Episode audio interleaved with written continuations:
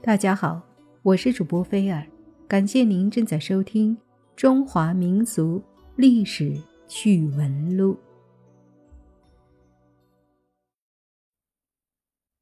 中国自始皇帝算起，几千年来做皇帝这个职业的也不过几百个，虽然都是一人之上，权之顶峰，但结局却是各不相同。说起来。一般是明君多善终，亡君多惨死，但就有这么一位有作为的皇帝，死后居然被做成了一道菜，也算是千古奇闻了。他是谁呢？五代十国时期，四十四岁的大汉奸石敬瑭为了取后唐而代之，以割让幽云十六州，遂捐三十万匹。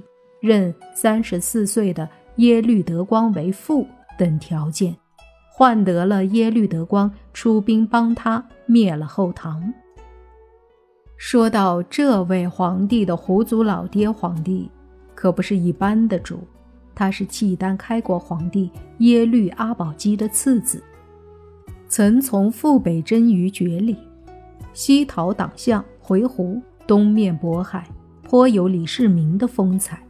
继位后，南下中原，灭后晋，战功显赫。文治方面，吸收汉文化，不拘种族，吸纳人才，惩治贪官污吏，并仿效汉人的制度，变革政治，改国号契丹为辽，萧东丹国，迁博国移民，并尊重各民族礼教，不禁各族自由通婚，促进国内民族融合。兴农业生产，整顿赋税制度，重教育，治立法，奠定辽国的强盛。后晋石重贵继位后，向耶律德光提出了称孙不称臣的要求，耶律德光大怒，以此为借口，又发兵南侵中原，很快就灭了后晋。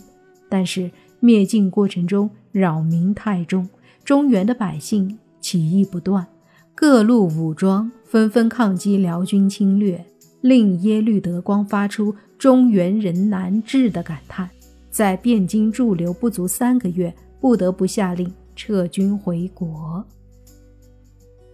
公元九四七年，四十五岁的耶律德光在撤离中原途中的凌晨，也就是今河北凌晨，染上了一种热疾。高烧不退，在胸口和腹部放了冰块，也没法降温。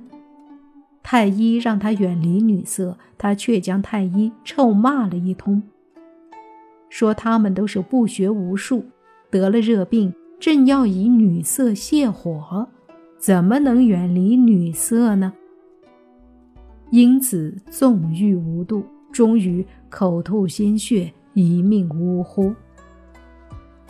这时，远在辽国都城上京，但已获报耶律德光病危的数律太后，扶其登基的亲母传来遗旨：生要见人，死要见尸。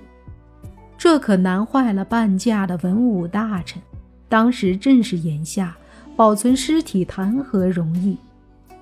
正在文武大臣和太医们束手无策的时候，一位御厨出了个主意，干脆把皇帝做成粑粑。粑到底是什么呢？原来北方游牧民族多喜食牛羊肉，有时候杀了一只牛或者羊之后，一时又吃不掉，碰上夏天。牧民就把牛羊的内脏掏空，用盐卤上，就成了不会腐烂的粑，相当于中原地区的腊肉。这个主意一出，虽然有把皇帝当畜生处理做成菜的意思，但无奈之下，文武大臣和太医们也只好照厨师的意见办。虽然只是给淑律太后送上了一道菜，但毕竟原材料难得呀。不知当时淑律太后见到这份菜时心情如何？这厨师也真是够大胆的。这厨师有胆儿提，而这些大臣和太医们也有胆子做，都是胆儿肥的人呐。